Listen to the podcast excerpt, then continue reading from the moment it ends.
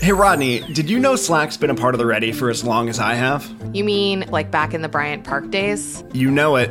Even when there were only a couple of us working out of a cafe in Midtown, Slack is where we came together to tackle the future of work. Over eight years later, we're fully decentralized across eight time zones, and we still do it all with Slack. That's right, because it's the AI powered platform for growing your business, keeping your teams connected, and making work legitimately simpler. Now you can get up to speed on a new project with one click summaries or find exactly what you need when you need it with an AI supercharged search function. It makes your day to day easier and gives you the freedom to focus on what really matters your future. Grow your business without the grind in Slack. Visit slack.com to get started. And this is good for the folks that are thinking about shopping for themselves. Do you have a lot of tools in the toolkit for doing your own work, for making those requests? Because if you find that in times of stress or uncertainty, that you're like, going to sources of power, going to authorities, going to the boss, and being like, help me, fix me, solve me, navigate me, mm-hmm. that's a clue that you might not be ready. Hey, everybody, welcome to the show. This is Brave New Work, a podcast about reinventing organizations and the search for a more adaptive and human way of working. I'm Aaron Dignan, and I'm joined by my co host, Rodney Evans. Hello, everyone. On today's episode, we're also joined by friend and colleague Ali Randall welcome to the show. Hello, thank you. Today, we're going to talk about how to sense if a candidate is right for your self managing system, or the counterexample, how to decide if you're right for a self managing system. But before we get into that, we are, of course, going to check in. For today's check in round, I was inspired by our topic. And the question is when is the last time you learned something about yourself that surprised you? Because in self management, you learn all sorts of things about yourself as you're navigating it. And we will start. Let's see, Aaron, we'll start with you, and then I'll go, and then we'll move to Rodney. Interesting. Well, I guess for me, this is a physical one because, as I mentioned before we got on the show, I have my first continuous glucose monitor installed in my arm. And I am learning that my body is doing things about food that I was not aware of. Like it is getting ready for breakfast before breakfast starts. It is reacting to foods that I thought were healthy in a way that is super scary. So I am I am I am relatively healthy, but I am learning how to be healthier. What came to mind for me two two things. One on the personal front, during the pandemic, I have found that I am more of a nester than I expected. I have gotten a lot more joy out of bruising things like curtains and rugs and tables than I ever would have expected. And more related to self management, I've learned in the past year that I'm much higher anxiety than I realized, which has been a funny journey. I have found that I've been really good at stuffing anxiety down, but it is still very present, which has been a good aha. Nice. Nice. For me, I would say I have recently learned that I do, in fact, have a limit. So, and what I mean by that is I have historically been quite good at pushing through and sort of muscling through difficult situations, burnout situations, the stacking on of crises and you know, overload. And recently between pandemic, workload and uh, health issue in my family, I'm just like, you know what? I'm out. Like I have no more resilience to give here. And the the good thing about it is that what has not accompanied that for the first time ever in my life is any sense of guilt. And so maybe mm. it's just a question of the world has to be a literal dumpster fire to, for me to like give myself permission to actually tap out, but it is possible for me to tap out and be like, that's as much as I have, folks. I'm going to bed at nine. And that's kind of where I'm at right now. Well, that's, you know, exciting and challenging. it's terribly depressing and also quite freeing. So today's yeah. topic is self management, managing yourself right to bed to sleep 12 hours a night so that you can cope with the next day. What we are going to talk about is sort of both sides, as Aaron alluded to. So, if you're a team that is moving in this direction, either because you want to and it's grand, or because you've had to because COVID, or if you're an individual that thinks this seems neato and wants to seek out organizations that have more of this way of working, this is the episode for you. So, Ali, I wanted to start by just asking you what's uh, in best Jerry Seinfeld voice? What is the deal with self management right now? I love that. Yeah. What is the deal? like you mentioned, with everything going on in the world and many organizations having no choice but to go to some form of remote work, some form of self management is kind of just a fact, right? And you're either going to do it well or you're not going to do it well, but it mm-hmm. is going to happen on some level because you just have no other choice. You can't be a helicopter boss when you've got people working from their homes, working from different locations. And so I think this is a timely moment to really talk about what does a good version of that look like? And even if you're not trying to go 100% to self-management how can you still set the stage for people to be able to do what they need to do in a way that's really effective and gets everyone what they need? What's interesting to me about this moment in time that you kind of alluded to there, Ali, is that while in the past we might have made an episode about how to find people that are a good fit for your self-managing system, and one in ten or two in ten organizations would be like, "Yeah, that kind of applies to me." Now it's this it's this reality that you kind of need people that are capable of that, whether that's how you operate or not. You want people that can come into your system at whatever level of bureaucracy and hierarchy it entails and kind of run their own play and so i think it's actually it's become this this thing that everybody has to deal with and i just don't think that we have historically had the tools in our hiring processes our recruiting and interviewing processes to even identify what makes someone that is capable of you know self-managing effective in a system. What's a good way to screen for that? What's a good way to talk about it? And then on the other side of the coin if you are shopping if you are a candidate is this for you right? Should you join a company like the ready? And what what will help you have confidence that you'll be successful? Mm-hmm. And I think a, a really cool nuance, you know, you described looking for new people who fit with self management. And in this moment in time, there are a lot of people that you've just already got. Right. And so, how do you make it work for them? Or how do you set a stage for people to discover whether they can fit into that way of working when they haven't been? And I'm really curious, Rodney, on on your take on all of this as well. Yeah. So, actually, kind of going back to my semi depressing answer to the check in round, a thing that I've seen for real in clients recently is a version of what I've described, which is people who were historically more concerned about approval or about external sort of kudos or about getting mm-hmm. bosses approvals or getting a lot of people's inputs like as people are stretched more and more thin, either just through emotional tax or taking care of their kids while they're trying to learn online mm-hmm. or and you know any number of the other versions of things we talked about on this podcast and seen in the world I think people are finding more courage just out of necessity. So things that were like nice to haves before in terms of being political or sort of navigating the culture, people are kind of like, yeah, dude, I don't have time for that shit right now. Like, I got a baby crying in the other room. My mom's staying with me. I'm worried mm-hmm. about this mm-hmm. fucking COVID test. Like, I just, I just can't do it. So I'm just going to send this email. I'm just going to ship it. I'm just going to deploy it. I'm just going to do the thing. And that creates its own kind of tension. But I think what's interesting in this moment is that there is something more essential about a lot of people's behavior. And I think we're mm-hmm. seeing the, the sort of the the spark in people around this vibe that was sort of like plastered over before by how they behaved and showed up in more bureaucratic systems. So those are the people that are accommodating and getting fed up. Who are the people that are just thriving in this in this moment or in a self-managing environment in general? What kinds of traits or characteristics would you call out?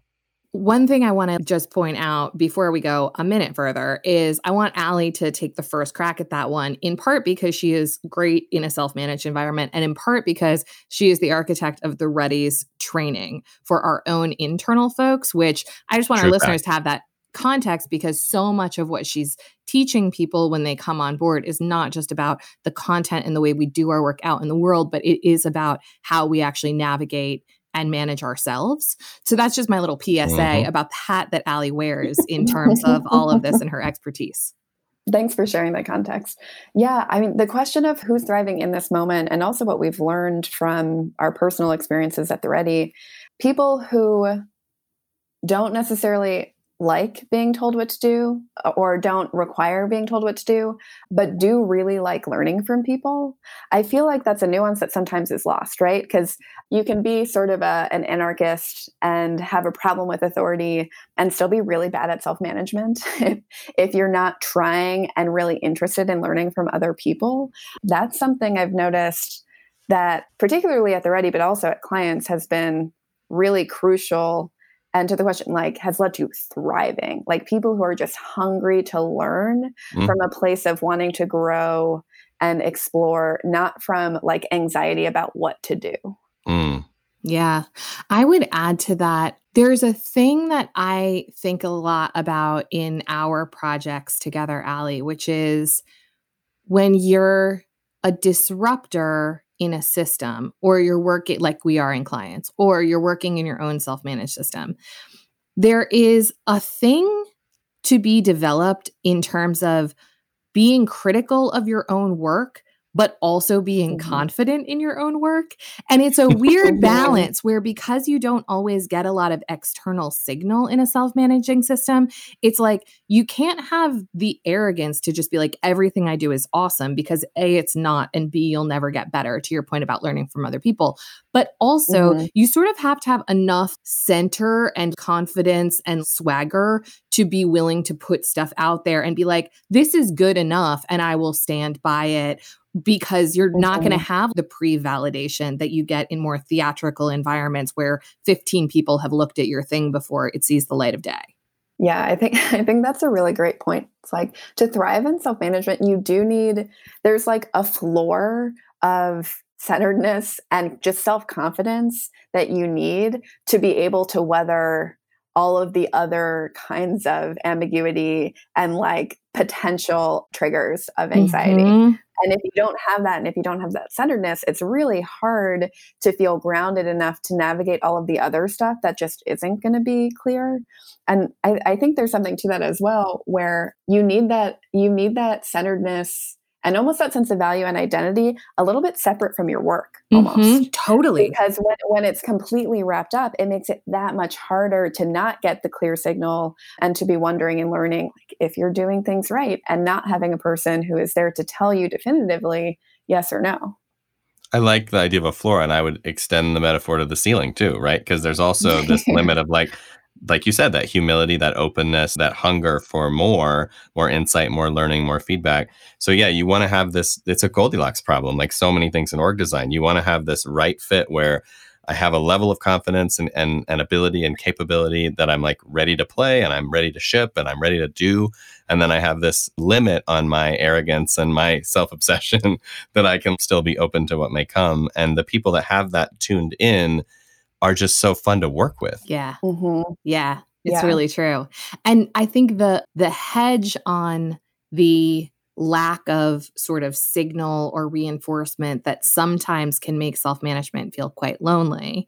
The the great upside, the great trade-off and what you get with that is largely an ability to get your needs met if you can identify what they are and ask for them. So whereas in in other systems it's exactly the inverse, right? Other people tell us what we're worth, what our value is, what our bonus is, what our performance rating is, whether we're ready to be promoted, et cetera, et cetera. In self-management, we have very little of that. But what we do have is the ability for me to say to you guys, you know what I really need from you is actually like some her mm-hmm. emojis when I post something on Slack because I feel like I'm shouting into the void and it fucking bums me out. And you guys can be like, yeah, yeah I'm not going to do that or you can be like, fair enough. We'll we'll take care of that for you because it's a need that you've expressed and and and we're happy to. So it's like to me that's yes. sort of the trade-off, but you have to be willing to play with that trade-off mm-hmm. and not expect that you're going to get both. Yeah, and I was just having a conversation the other day with one of our newer members about that that role of self-advocacy and also again like the Goldilocks problem of you to thrive you need to feel comfortable and lean into advocating for yourself and also not do it from a place of assuming or asserting that you are right in a binary way but advocating yourself from a place of like my my experience and my perspective and my emotions in this moment are important and valuable data and here's what i'm taking from it. And hey other self-managing folks hey system can you help me with this? And then see where it takes you which i think has been for me personally one of the most rewarding things to learn and grow into in my time self managing. And also, it can be really hard to understand that difference between I'm right, listen to me, and I'm advocating to try and figure out like a way forward that works. Mm-hmm. Right. And then you add to that the idea of you do have to solve your own problems. So it's like mm-hmm. not only do you need to have strong convictions loosely held and advocate for a way, but one of the most common downfalls that we've seen in our own system are people just serving up the things that they believe we're all doing wrong and being like, someone should fix this. And it's like, bad news, folks. Nobody's gonna if they don't care about it. You know, the number of conversations that I've had with people in their first year who are like, you should really know that this thing is broken. I'm like, I know that it's broken. And it's not that I don't care or I don't care about a, your experience, but like, I have eight jobs already. So if that's a job that you right. would like to do, knock yourself out. Mm-hmm. If you want to wait Please for me to do job. it, you might be waiting for a while. So, you know, feedback taken. And that's that again, it's like the Goldilocks problem of have opinions, be open to other solutions and understand that like others are not going to solve your problems for you. Mm-hmm. Man, we do ask a lot. well, and no big deal. We, we, really do. And I was just to that point, Ronnie, I was just about to go to the flip side of the coin for the Goldilocks problem because we do ask a lot. And I think something that we like the ready for sure is on the hook for and learning how to do is creating the other side of that jigsaw puzzle so both you know both fit together and we we are on our own sort of goldilocks journey as a as a business and as an organization of what do we and what should we put in place for people so that it really isn't on them at the beginning and how mm-hmm. do we do our mm-hmm. own exploration of the data from our new members and and sort of sort and experiment like what of that turns into a system level play or or experiment or support? And what of that do we put back on the new people? And i think we've been learning a lot about that lately like even even all of the energy we've invested into training lately and i think similar with hiring right? Like we've realized we we do owe it to new people and we can't expect of them to figure all of this stuff out. It's on us to make a lot of things explicit. It's on us to do our own sort of questioning of like where do we think we're right? But we've heard this we've heard this problem a lot so maybe we're not as right as we thought which i like i don't think we have a right answer still but i i do think that's something that any organization considering this shift is going to have to really pay attention to. Because it's similar to you know how we coach clients and leaders you can't just throw people into quote empowerment or throw people quote into like centralized authority. There's a lot of scaffolding that you have to build and so it's both right? Which which is tricky and also really hard to learn when you're coming into it. And I think that's totally fair, but I almost want to roll the clock back and say before we onboard, before we train, before we make the environment more nurturing, we do have to make choices about who we bring in.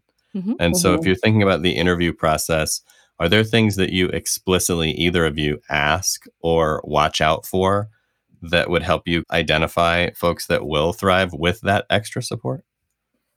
So, one one point to make, and I would love to hear Al your view on this from a training perspective, but both in the hiring process and how we've designed it and how we're iterating it, and in terms of training, from what I understand.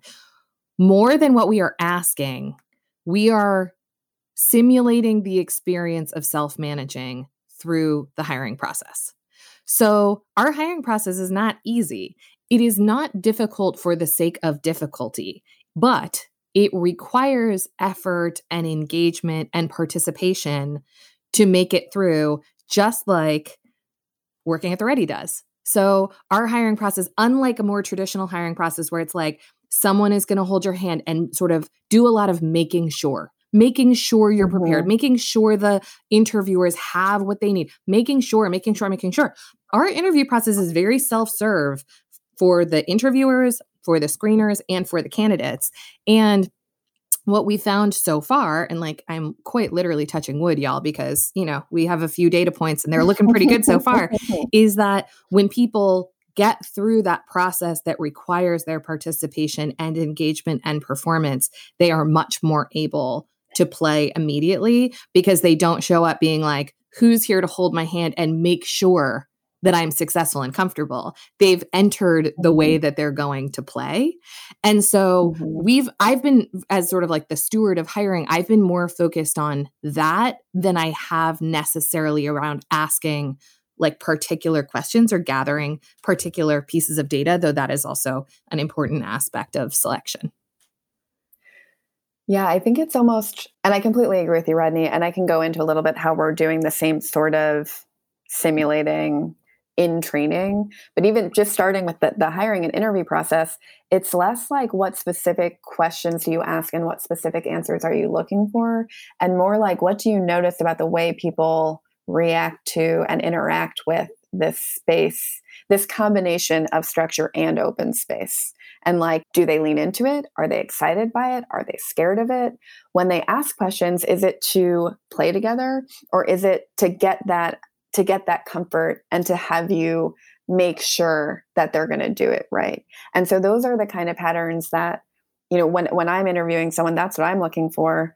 And then when they, you know, they make it through that and they're in training, the way we've designed training is, you know, both there's some set content that people have to consume, that people have to play with, and there's a lot of self-management, right? Like you need to figure out when you're going to read that stuff, when you're going to do this work. It's on you to ask me for specific help outside of the sessions if you need it. This time around, we have a little cohort, which I'm very excited about. And it is up to them to design their little cohort op rhythm outside mm-hmm. of our mm-hmm. training sessions, right? There are certain things that ask them to collaborate, and it's up to them where th- whether they decide to make that a recurring weekly slot to make it easier or not. Um, it's up to them to lean into using tools like Slack and Notion and Google Drive or not.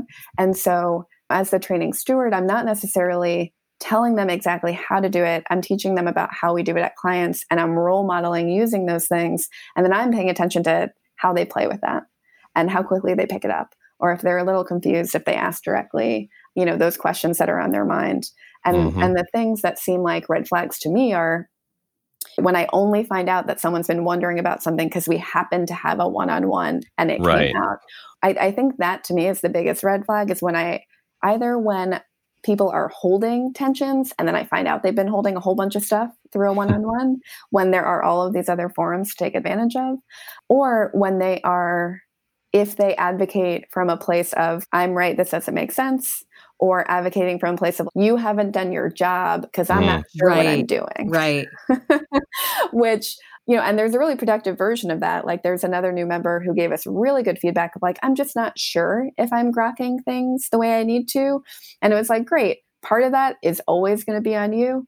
And part of that can be us defining first steps to mastery and giving you an asset to to help you with that, but we're not going to take you all the way there. And so that sort of dialogue and like openness to dialogue and leaning in is what I'm looking for as people are going through training.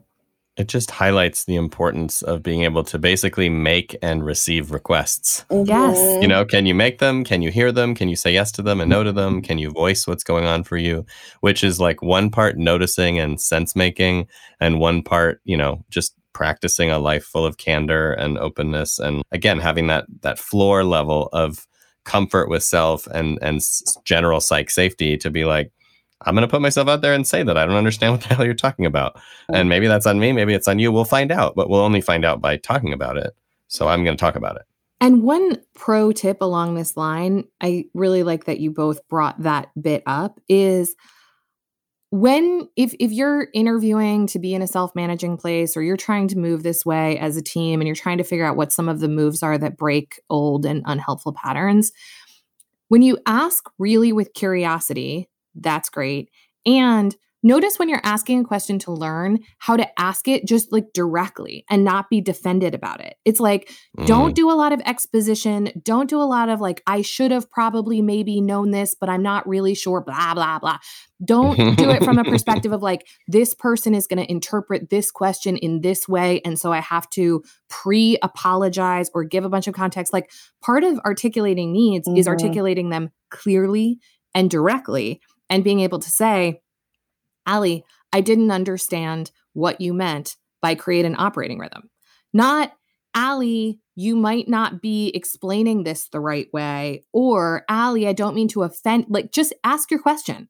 It's one of the things that, mm-hmm. to me, when I see a group get really clear on that, is one of the most consistent markers of high trust, high psychological safety, and speed is that we can just ask questions undefended, very articulately. Say the thing. Just say the thing. That is so true.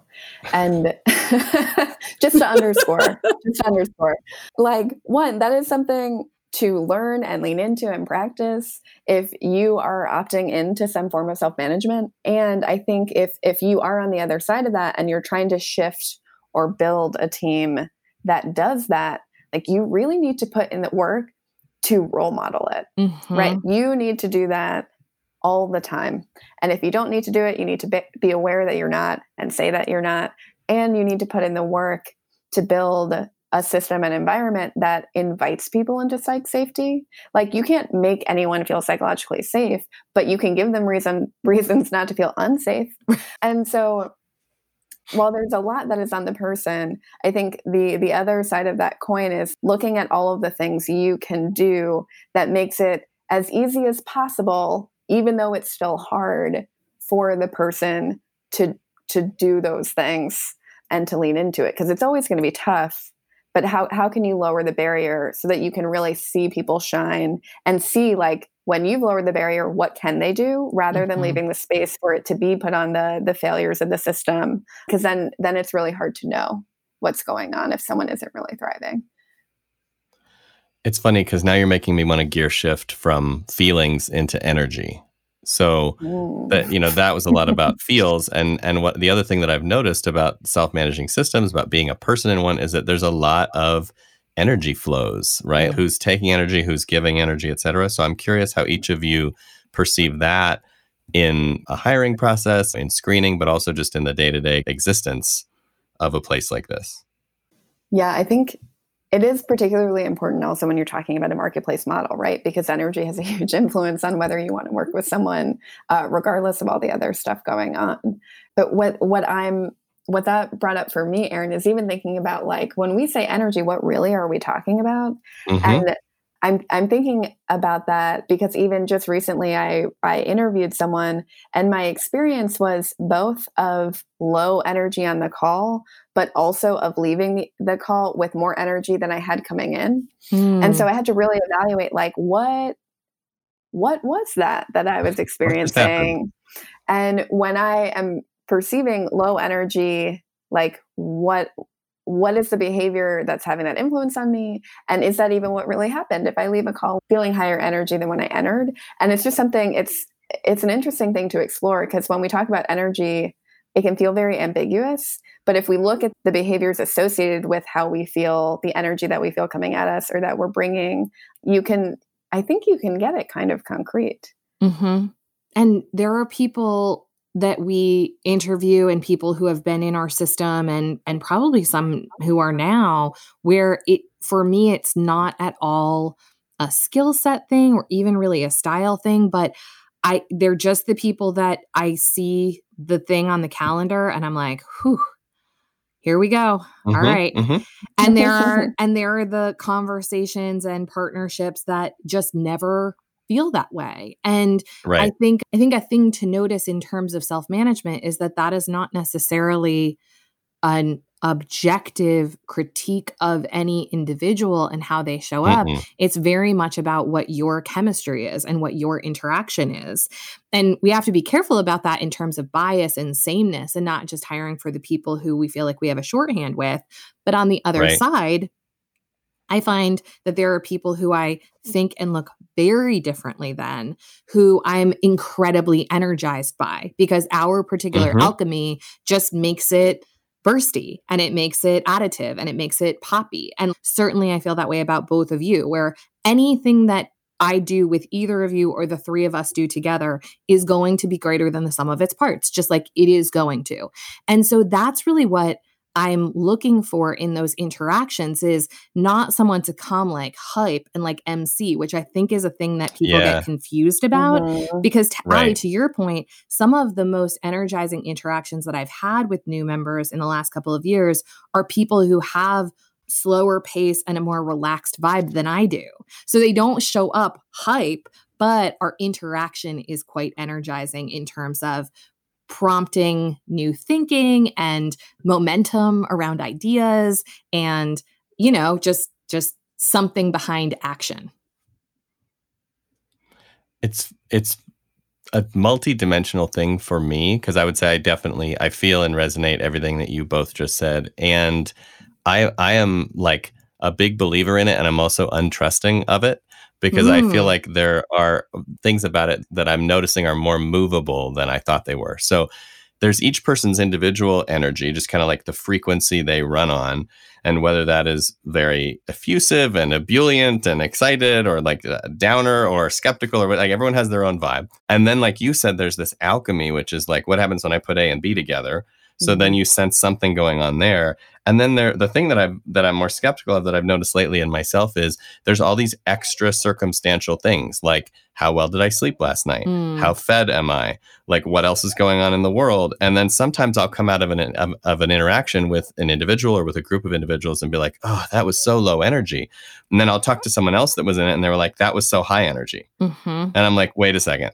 What was really going on there? Were they evaluating our alchemy differently? Were they having a, di- like, did they sleep really well last night and I didn't? And so I've started to, it's not that I don't listen to it, but I've started to ask it more questions. Like, Mhm. what Mhm. what was going on why was it going on and how much of a pattern is there because again if it's 10 interactions in a row where i feel drained after the interaction that's a that is a headline but if it's one interaction that's bad and i felt shitty about it sometimes i might just like dm you and be like was that shitty right and, and if you're like no i feel better immediately i'm like oh cool all right great maybe it wasn't We've had interactions like that. I feel like in the last couple Yes. of months, where you've been like, "Was that a bummer?" And I'm like, "No, dude, I, I was. g- I, it was all good from my from my seat." yeah and i'm and i'm just like paper macheing it with my own bullshit Well, and Well, part of that is is how so so just to sort of shift maybe into if you're someone who thinks you might want to work in a team like this, what to be looking for, like that is the kind of self work that I think you really have to do.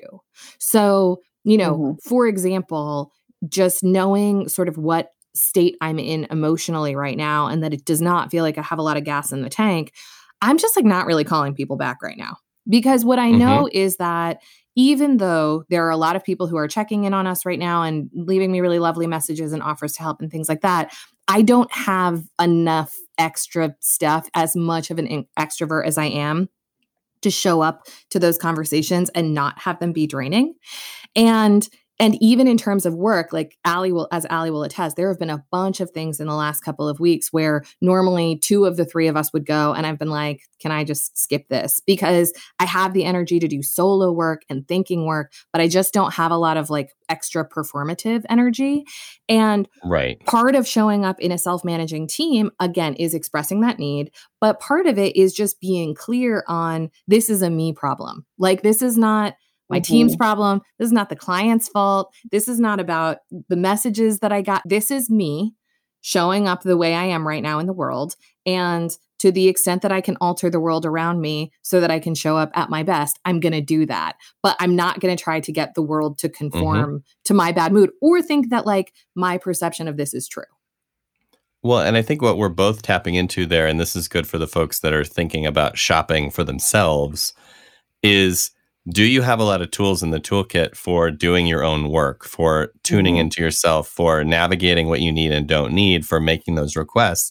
Because if you find that in times of stress or uncertainty or confusion or what have you, that you're like, going to sources of power going to authorities going to the boss going to you know parental figures and being like help me fix me solve me navigate me. Mhm. that's a clue that you might not be ready right? That you're going to find it really frustrating because when those figures don't exist or when you see them as a mirage and you come ask them i mean many many times in my career as kind of like a founder in a self-managed system people will come to me with their problem to solve and i'm kind of like yeah that's not my job here like I do that's not that's not a thing that we do. And so it's even though part of me wants to mm. help and part of me feels like the old paradigm is, well, of course you have to fix your own house. It's like, well, this is more of a habitat for humanity. Yeah, and I think that's where the parsing it's like, well, maybe a sliver of this is my job. If right. you're hinting at a system design failure that's making yep. this harder for you, but the rest of it is your own work. And I I think something that can feel confusing to people if you're joining something like the Ready self-managing system where we are really committed to bringing, you know, your authentic self to work and for it to be okay to say that you're drained and not putting that on your teammates to help you work through those things, right? So you need to be committed to your own growth and development to be good at this work and to be an awesome team member, but it's not like the self managing team and business doesn't exist for you to grow yourself or for you to personally develop, right? It's a different order of operations. And I think I would say probably at the ready over our lifespan, we've probably had a, at least a, a couple people who found that a little confusing or disorienting because it wasn't clear. Those mm-hmm. expectations mm-hmm. and those boundaries weren't made explicit because we, we hadn't done that work. And through through the experience of people, was like, oh, okay, this is actually a boundary here that wasn't explicit, that is important for us all to know and recognize and, and to know what's ours and what to invest in and to know what is okay to to bring, you know, into the team and, and into the work you're doing while we're on this, I I feel like I'm so glad you brought this up, Allie. I to me, it is something so essential about the perception versus the reality of self management done right. And so mm-hmm. I'm really interested to hear from you both sort of where you see those boundaries where you see that nuance because on the one hand you know we've all had the experience of telling people about self-management where they're like it sounds like you're all fucking hippies it's just like sit around and braid each other's hair smoke weed and sing kumbaya all day and actually no like that's not it at all and when we talk about getting mm-hmm. needs met we are right. neither talking about only staying in the realm of work nor are we talking about like constant group therapy so what right. Explicitly mm-hmm. are we talking about I think we're talking about the minimum viable thing, right? We're not a therapy circle, we're not a drum circle, and we're also not this fly by night complete chaos environment. It is what is essential, right? And and also what can we accept, which I think is how you find what's essential because mm. the whole idea of consent, the whole idea of kind of making decisions as a participatory group is what can we all live with? And so the requests that we make of each other get met with either I hear you and I can do it, or I hear you and I can't do it. You need to find another way to get your need met.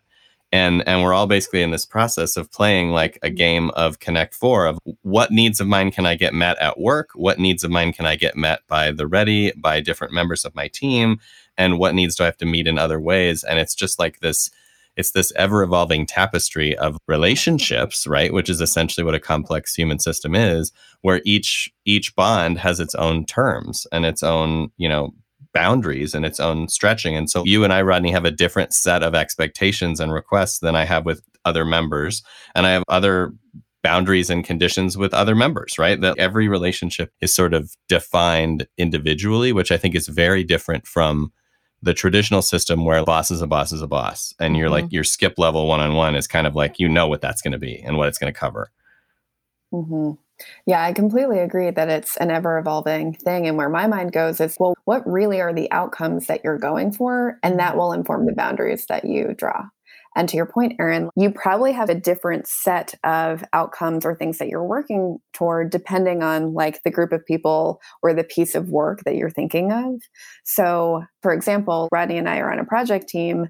We have certain outcomes we're trying to achieve with a client. We have set the context where it's also okay to talk about personal growth outcomes. We've made agreements around what accountabilities we, what we want to hold each other to. And I would not expect someone outside of my project team to help me with the growth I'm working on related to the the client transformation work we're doing right that is not an agreement that we have made that has nothing to do with the outcome that person is working toward and so I, I, think yeah, it's very it's very context dependent. And also if you if you think about outcomes from a place of what's the value we're creating, often those will be work impact centered right if you're if you're mm-hmm. talking about a business which which also makes it very clear that that's what you're working toward you're not working toward you know self-disclosure for self-disclosure or intimacy's sake mm-hmm. when when you're with your teammates which is a very different sort of relationship i think that's so true you all said the things really that were on my mind the only thing to, i want to add and i'm not even exactly sure how to say this is there is something that feels very consent oriented around this Aaron to your point. Mm-hmm. and and the flip side of that is the discipline to hold yourself back from mm-hmm. overdoing, overworking, oversharing. So I've been in I've been in dynamics with people particularly at the ready over the years where I'm like I didn't ask for your coaching and mm-hmm. I don't want to get into this with you and you didn't ask me if I was willing to do this coaching. And now you're just showing up here right. sobbing, wanting to talk about your dad. And I did not say yes to that. You know, we need to have an agreement if that's work we're going to do mm-hmm. together. And right. I'm mostly saying that out loud because for those of us who get into this kind of work, where we want to make the world a more human place, it is quite difficult to draw those boundaries in the moment where you're like, mm-hmm. hey, this isn't the deal. This isn't the agreement that we have. This isn't the relationship we have. This is not comfortable for me. And I don't mean it's not comfortable because I don't want your feedback. I mean, it's not comfortable because this doesn't feel boundaried and it doesn't feel like our work together. And it's hard in the moments to recognize that that's mm-hmm. happening, to not show up as a hero or a savior, to not try to fix people, to not solve people's problems just because they serve them up to you. Because all of that shit is an ego bath, but it's a really yep. important part of being in a self managing team. 100%. I, I wrote down, as I was thinking about this general topic, one of the things I wrote down to your point, Rodney, is you will thrive if you are really excited by fixing things, figuring things out. And also, if you're open to working on yourself, you will not thrive if you are compelled to fix people or you want other people to fix you. yes. Yes. That seems like a perfect place to draw this to a close. Allie, thank you so much for coming on. That was so much fun. Thank you for having me. I had a lot of fun too. Yeah. And for everybody out there, uh, please do leave us a review, pass our show around. And if you are an org designer who is looking for the most amazing self managing team to join, we are hiring stunning colleagues, and we will put the link to our application process in the show notes.